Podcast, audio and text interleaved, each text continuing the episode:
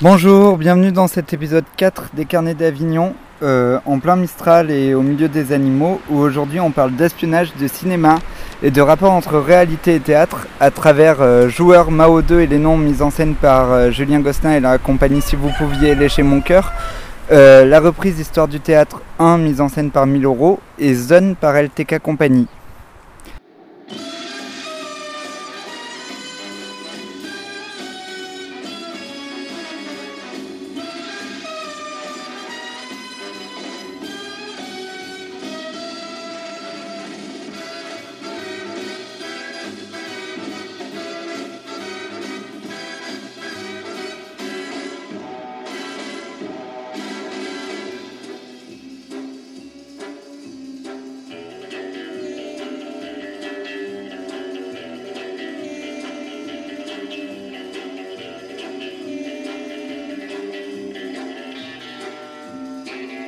Alors on va commencer cette chronique en parlant de joueurs Mao 2 et les noms, la pièce que j'attendais le plus de ce festival.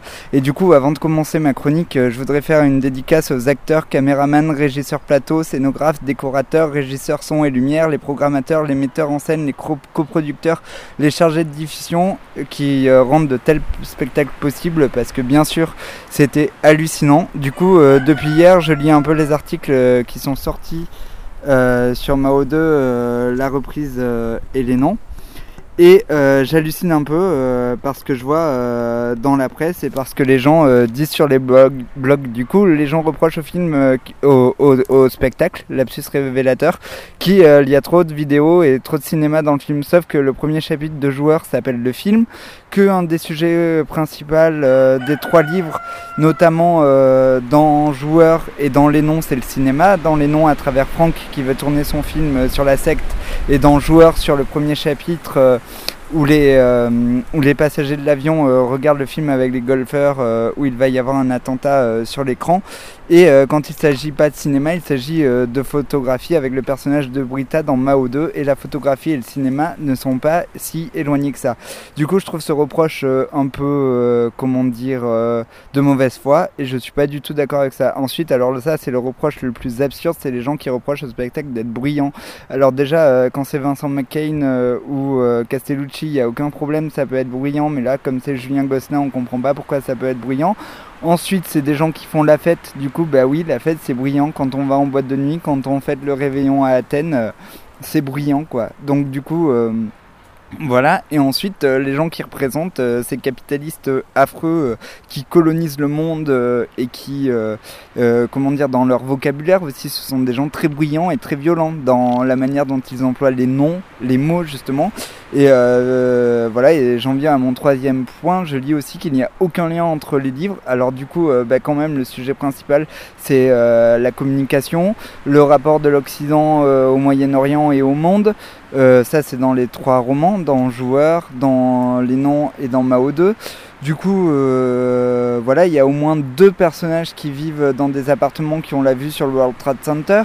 Il y a euh, plusieurs personnages qui sont quand même les maîtres du monde, qui sont des traders, euh, qui manipulent soit de l'argent dans joueur, soit des données dans les noms.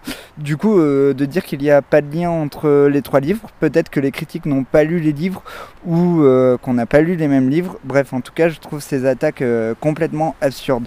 Donc, euh, comment commencer? Alors déjà, euh, joueur, moi j'ai adoré. C'est bizarre parce que c'est le roman que j'avais le moins aimé. Je trouvais qu'on comprenait pas trop euh, la fonction des agents doubles dans le livre. Et là, euh, j'ai adoré, j'ai adoré l'actrice qui jouait Pam. C'était exactement euh, comment je l'imaginais euh, dans ma tête. Et les autres acteurs, c'est pareil. D'ailleurs, c'est vraiment une adaptation très fidèle. J'ai trouvé ça vraiment très beau. Et aussi, ce que j'ai adoré, c'est le tournage du film. On avait l'impression que c'était un film de Sidney Lumet des années 70. Et quand les acteurs prennent cher, c'est pour, euh, pour euh, refaire une scène de cinéma euh, d'un film de Godard, la scène suivante. Parce que tu, tu vois, ce qui me dégoûte justement, c'est que l'enseignement, c'est toujours le problème des classes. Enfin, la culture, c'est une culture de classe. Et par exemple, tu vois, l'exposition tout en camon, bah, tous les gens qui s'y précipitent, pourquoi est-ce qu'ils y vont? Parce que c'est de l'or. Et même les, les ouvriers deviennent bourgeois et viennent voir l'or. Parce que si c'était en papier, tout en camon, ils ne se dérangeraient pas, ils s'en foutent comprends très bien ce que tu dis. Mais ton idée Va fermer l'université. Mais comment? Avec des bombes. Et du coup, euh, qu'il y ait cet extrait de la chinoise euh, dans le film euh, au moment où les personnages prennent cher, je trouve ça vraiment exceptionnel parce que quand les personnages sortent de l'écran et deviennent en chair et en os, c'est pour rejouer un film et plus faire théâtre. Et ce qui fait théâtre en fait est derrière l'écran et ce qui fait cinéma est joué comme du théâtre classique sans aucun artifice, sans aucune vidéo. Du coup, cette scène avec les terroristes dans Joueur, j'ai adoré. En plus, sur un tableau, il y avait écrit lundi matin qui est un site euh, que je consulte euh, régulièrement. Du coup, je ne sais pas si Julien Gosselin euh, dénonce lundi matin ou dit juste que ça existe et que la plupart des gens qui s'intéressent au mouvement d'extrême gauche aujourd'hui bah, vont sur lundi matin. En dessous, il y avait écrit occupation de l'Odéon et j'en discutais avec une amie et elle me disait bah oui, mais aujourd'hui, les intermittents du désordre, ils, communiquent par rapport au site lundi matin. Du coup, c'est hyper intéressant que Julien Gosselin l'ait mis dans cette scène. Et euh, je pense qu'il associe pas lundi matin à la lutte armée, euh, comme le passage de la chinoise qu'on vient d'écouter. Mais euh, en tout cas, cette scène avec les terroristes et le discours sur la révolution à la fin dit euh, par le personnage euh, Violette Villard, je crois, et, euh, super quoi. C'est vraiment génial, c'est une pièce exceptionnelle. Et du coup, pour moi, bah, dans Joueur, le lien avec le cinéma, c'est Sidney Lumet et la Nouvelle Vague. Dans Mao 2, c'est comme si Michael Mann avait réalisé un, un film Mumblecore. Et enfin, dans les noms, bon, c'est un peu facile, mais j'ai beaucoup pensé au film de Lynn Talker, bien sûr, avec les longues scènes de couple. Là, c'est euh, Before Sunset, le dernier de la trilogie avec Julie Delpy et Ethan Hawke, du coup avec des longues scènes de couple euh, de gens qui discutent à Athènes. J'ai aussi beaucoup pensé à Lars Trier, période théâtrale, euh, à travers Dogville, parce que les gens se déplaçaient. Enfin, Lille et Athènes étaient vraiment très bien délimités. La manière dont Lille était délimitée dans dans les noms, euh, j'ai vraiment euh, adoré parce qu'elle était juste éclairée par des néons et on voyageait vraiment entre les deux espaces alors qu'ils étaient à vue sur la même scène. Donc du coup une table pour représenter Athènes et les dirigeants, euh, enfin les traders ou les hommes d'affaires qui discutent autour de la table et, euh, et, un espace euh, vide euh, pour, parler de l'île. Alors, les noms, c'est l'adaptation que j'ai le moins aimé, mais en fait, je crois que paradoxalement, je l'ai trouvé pas assez longue parce que, bon, ben, c'était peut-être difficile de mettre un enfant dans une création comme ça, mais je regrette que Tap n'était pas présent sur scène. Et au niveau de la mise en scène, mais après, c'était vraiment excellent quand même. Enfin, la scène de trance à la fin était juste exceptionnelle. Et, euh, et euh, l'acteur qui joue, qui joue James, c'était exactement comment moi je l'imaginais. Du coup, c'était vraiment euh, vraiment super. Et aussi, ce que j'ai adoré dans la mise en scène, c'est dans Mao 2, le rapport, au, euh, le rapport à l'image, en fait. Parce que la manière dont filmait la caméra, c'était pas de la même manière dont les comédiens étaient euh, placés sur scène. Du coup, des comédiens qui étaient face à face autour d'une table euh, sur le plateau, et eh ben à l'écran, on les voyait de profil avec le caméraman qui filmait. Du coup, j'ai adoré Joueur Mao 2 et les noms. Je vais sans doute aller le revoir. Et je pense qu'il faut voir les 10 heures d'un coup, que c'est Alors je sais, c'est difficile dans son emploi du temps euh, de caler 10 heures, mais pour moi c'était même trop court. Euh, c'était tellement exceptionnel. J'ai adoré ce spectacle et je les imagine autour de la table de travail en train de couper à un moment donné, par exemple, Brita euh, dit à, Bill dans Mao 2 qu'elle ne voyage pas dans les aéroports, elle se met jamais près des fenêtres parce qu'elle a peur des attentats. Du coup, ça, ça y est dans la pièce, mais après, elle dit qu'elle fait attention aux livres qu'elle lit et aux couvertures qu'elle lit. Du coup, euh, c'est très intéressant et je trouve que Julien Gosselin a sorti toute la sève des romans de Don DeLillo en parlant de la communication, quoi, le sujet, euh, le sujet central euh, du film. Et du coup, enfin, c'est presque la fiction qui devient réalité. c'est tellement fort. J'ai vraiment adoré ce spectacle. Ça m'a un peu épuisé. Mais c'était super. Et j'ai juste une toute toute petite réserve pour la fin. C'est que euh, c'est tellement parfait, les acteurs sont tellement bons. En plus, c'est exceptionnel quoi. Ils parlent de trucs économiques hyper compliqués, on comprend tout. Ils parlent d'agents doubles, d'espionnage, de, de bourse, de dungeons, tout ça. Ils ont des rapports euh, vraiment euh, difficiles entre eux et on comprend tout. Et le fait que les, acteurs retiennent ces textes-là, mais ils sont vraiment exceptionnels quoi. C'est des acteurs de bruit et de fureur, je les adore. C'est vraiment magnifique et avec la mise en scène, enfin la scène de, dispute entre James et Catherine avec le changement de décor euh, en même temps et les techniciens au milieu, mais c'était juste impressionnant quoi. C'était comme un combat de boxe.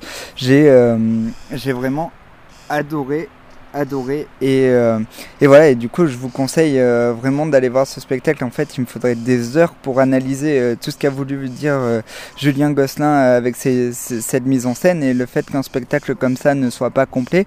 En plus c'est complètement hypocrite les gens qui disent ah ça dure 10 heures alors que la durée était annoncée 8 alors qu'en conférence de presse Olivier Pied avait annoncé que ça devait durer du 13 heures. Du coup ils auraient peut-être pu faire 13 heures avec des pauses comme ça on aurait eu le temps de manger. Parce que moi je n'ai pas vu la faucille et le marteau, le texte qui était lu entre Mao 2 et, et, les noms, et j'aurais beaucoup beaucoup aimé voir ce texte. Du coup, je pense que c'est un spectacle très riche, qu'on n'a pas fini d'en parler. J'espère qu'il va marquer l'histoire du théâtre. Parce que là, euh, pour moi, euh, déjà que les particules élémentaires de 1668, c'était exceptionnel.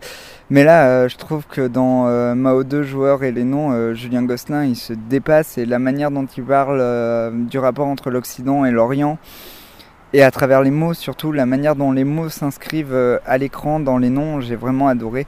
Du coup, euh, voilà, je vous conseille vraiment d'aller voir ce spectacle, soit cet après-midi, soit demain, soit vendredi, parce que euh, ça vaut vraiment le coup et il reste malheureusement encore des places et j'aurais tellement aimé que ça fasse le buzz que ça mérite, mais malheureusement, les critiques sont un peu, un peu des tristes cires. Voilà, donc vous l'aurez compris, hein, je vous conseille vivement d'aller voir ce spectacle. Le Vietnam brûlait, moi je hurle Mao Mao. Johnson rigole et moi je vole Mao Mao. Le napalm coule et moi je roule Mao Mao. Les villes crèvent et moi je rêve Mao Mao. Les putains crient et moi je ris Mao Mao. Le riz est fou et moi je joue Mao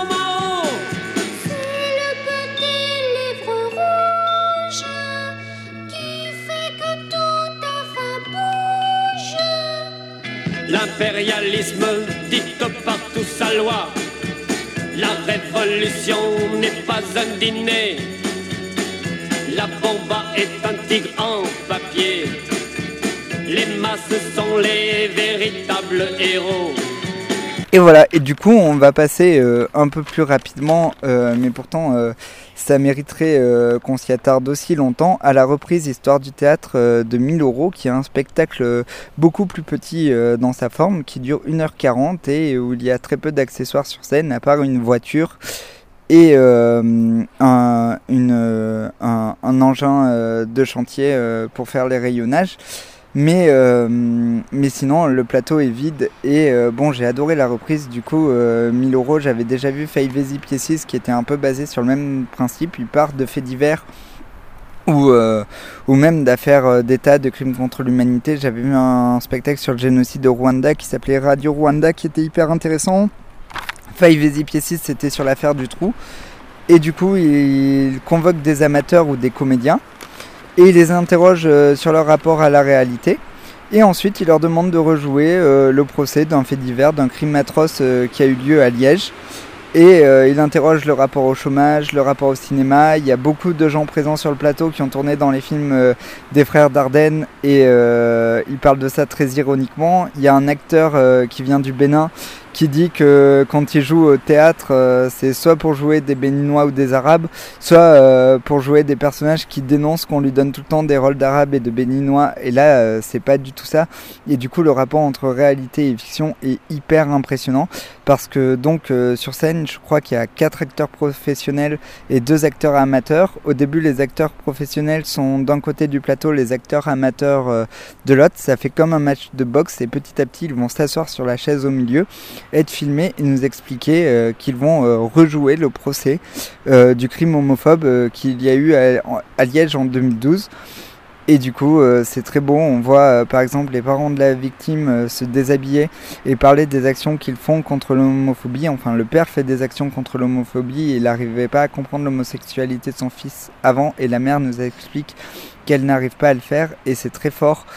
Et voilà, on voit tout le procès se dérouler et il y a aussi tout un discours euh, métaphysique sur le théâtre avec la théorie de Wajdi Mouwad sur la chaise, que en fait le théâtre ce serait une chaise posée au milieu du plateau avec un nœud coulant et un acteur euh, qui viendrait se pendre et qui enlèverait la chaise et il faudrait voir si les spectateurs viennent le dépendre ou pas. Et du coup, ça interroge aussi le rapport à la fiction et à partir de quand le fait divers devient fiction. Par exemple, quand on regarde Faites entrer l'accusé, ça m'avait fait la même, le même effet que sur Five Easy Pieces. Est-ce qu'on regarde déjà de la fiction? Est-ce qu'à partir du moment où le vocabulaire est modifié par, euh, par les médias, en fait, quand je lis un article dans Libé, dans Libé ou dans Le Monde sur un fait divers, est-ce que ça devient déjà de la fiction? À partir de quand l'ultra-réalisme devient fiction? En plus, là, c'est hyper dur parce que les acteurs nous racontent qu'ils ont rencontré les assassins de la victime. Ils nous racontent les rapports euh, qu'ils ont eu entre eux. Il y, il y, a, un des bourreaux qui a dit à un des acteurs Tu as de la chance de participer à ce projet. Et euh, bref, c'était merveilleux. Alors après, au début, euh, quand les acteurs parlent de Liège et des classes sociales à Liège, il y a le public qui rigolait souvent, quoi. Et euh, bon, il y avait un peu de mépris de classe euh, là-dedans, et je trouvais ça super que 1000 euros euh, arrive à provoquer cela en 1h40, et je pense que le spectacle, là, euh, dans le, dans le spectacle de Julien euh, Gosselin, c'était euh, la fiction qui devenait réalité, et là, dans le spectacle de 1000 euros, c'est c'est malheureusement la réalité qui devient fiction, et ça interroge sur beaucoup de choses, c'est hyper dur, hyper froid et hyper chirurgical et pourtant euh, c'était très accessible. Enfin euh, la scène de crime euh, est rejouée sur scène et pourtant on n'est pas du tout voyeur. Et je pense que les comédiens sont vraiment très courageux de s'engager dans ce genre de projet du coup, euh, j'ai ré réellement, réellement adoré ce spectacle. Euh, je vous le conseille euh, vivement. Il joue jusqu'à vendredi. Et je pense que comme c'est un succès d'Avignon, que tout le monde, que le spectacle fait l'unanimité, je sais pas s'il reste des, des, places, mais pointez-vous au dernier moment parce que ça vaut vraiment le coup. Ils avaient pensé à installer des cerisiers du Japon tout le long des allées. Tu vois, un peu dans le style cité balnéaire anglaise. C'est une riche idée. Est-ce que tu crois qu'ils l'ont fait? Est-ce que tu crois qu'ils l'ont fait? Non. Si, si, ils l'ont fait. C'était pas mal parti. Mais ils se sont arrêtés là. Et c'est ça qui est dommage. Hein et voilà. Et ensuite, euh, nous sommes allés voir Zone, euh, une adaptation de Mathias Sénard par LTK Compagnie dans le off au 11 Gilgamesh. Du coup, euh, moi j'ai vu deux pièces au 11 Gilgamesh pour l'instant, mais c'était, même si j'ai pas aimé le Maître et Marguerite, tous les gens ont aimé, du coup je suppose que c'était de qualité. Et là, Zone c'était vraiment exceptionnel. En fait, ça nous a rappelé quand Baudrier et Archambault étaient directeurs du IN et ça aurait eu tout à fait sa place à l'époque où ils étaient directeurs dans le IN. Du coup, et comme il passe à Malraux et qu'il est produit, coproduit par le lieu unique, ça fait vraiment euh, théâtre de théâtre subventionné et c'est pas le pauvre petit spectacle du off avec un comédien sur scène. C'est euh, vraiment merveilleux. Du coup, euh, on arrive dans une salle et on a l'impression d'être dans un studio euh, radio avec euh, des documents accrochés au fond. Alors on décerne euh, quelqu'un de cagoulé, l'affiche de Johnny Got His Gun. Sur les tables, on voit un ordinateur qui va servir pour le son, un ordinateur qui va servir pour la lumière, pour la vidéo, et, euh, et un ordinateur qui va servir à la documentation du spectacle. Du coup, Zone, ça raconte l'histoire euh, de Francis qui voyage en train de Milan à Rome avec une mallette. Et à partir de, la mallette, donc on suppose que c'est un espion, il va divaguer sur euh, des exactions qui a eu lieu dans les différentes guerres et ça part de la guerre de 14 pour finir, alors je sais plus si la dernière guerre qu'ils évoquent c'est la terreur en Algérie. Je pense que c'est la terreur en Algérie dans les années 90. Et du coup, euh, c'est un spectacle qui embrasse tout. C'est une comédienne qui joue Francis et euh, qui change de rôle comme de chemise. Et même si elle n'a pas les cheveux courts, moi j'ai vraiment eu l'impression qu'elle se travestissait. Et euh, la mise en scène, enfin toute la régie est faite sur le plateau. Du coup, moi j'avais vraiment l'impression de me retrouver dans la radio quand je demande à quelqu'un d'imprimer un document euh, sur un film dont je ne me souviens plus le nom. Euh, quand je demande à ma régisseuse euh, de m'aider à, à, gérer le son sur un enregistrement. Et du coup, j'ai trouvé ça vraiment, vraiment exceptionnel comme spectacle. Et la narration, bon, des fois on se perd, mais c'est une divagation et il y avait vraiment, vraiment du suspense. Et on se demandait ce qu'il y avait dans la mallette. Et en fait, les noms qui auraient pu être dans la mallette pourraient être les, les noms qu'il y a qu'il y a dans le roman de Don DeLillo, euh, les noms. Du coup, euh, les deux spectacles, si vous pouvez enchaîner euh, Mao 2 joueurs et les noms et aller voir Zone par la suite, c'est vraiment deux spectacles qui sont très liés, qui ont un rapport aux médias. Du coup, pour Julien Gosselin, c'était le cinéma et là, c'est la radio et la documentation Wikipédia et la documentation Internet qui est vraiment intéressant. Et pourtant, ces œuvres font quand même fiction et elle s'inspire euh, de réels quoi. Enfin je sais pas moi dans euh, dans euh, dans dans les noms quand il évoque tous les attentats qu'il y a eu en Iran au début des années 80 et dans Zone euh, quand elle évoque tous les personnages qui ont fait des exactions pendant les guerres, c'est des personnages réels. Il y a même des images du tribunal de la haie. Bref, c'est des spectacles qu'on aimerait embrasser, des spectacles avec lesquels on aimerait vivre tout le temps, tellement ils sont forts, tellement ces comédiens sont forts, tellement ils sont exceptionnels, tellement ils font appel à votre intelligence. Et euh, du coup, c'est pour ça qu'on va au théâtre. Du coup, je suis très content euh, d'avoir vu trois spectacles. Je suis euh, très enthousiaste. Je sais pas si je suis en mode bisounours ou pas. Et du coup, ça fait 17 minutes que je parle et je vais vous laisser pour demain qu'on se retrouve autour de Summerless et Tempête mise en scène par Irina Brook que j'attends avec impatience. Et allez au théâtre, allez voir des spectacles, n'oubliez pas de commenter et de partager cette chronique et à très bientôt.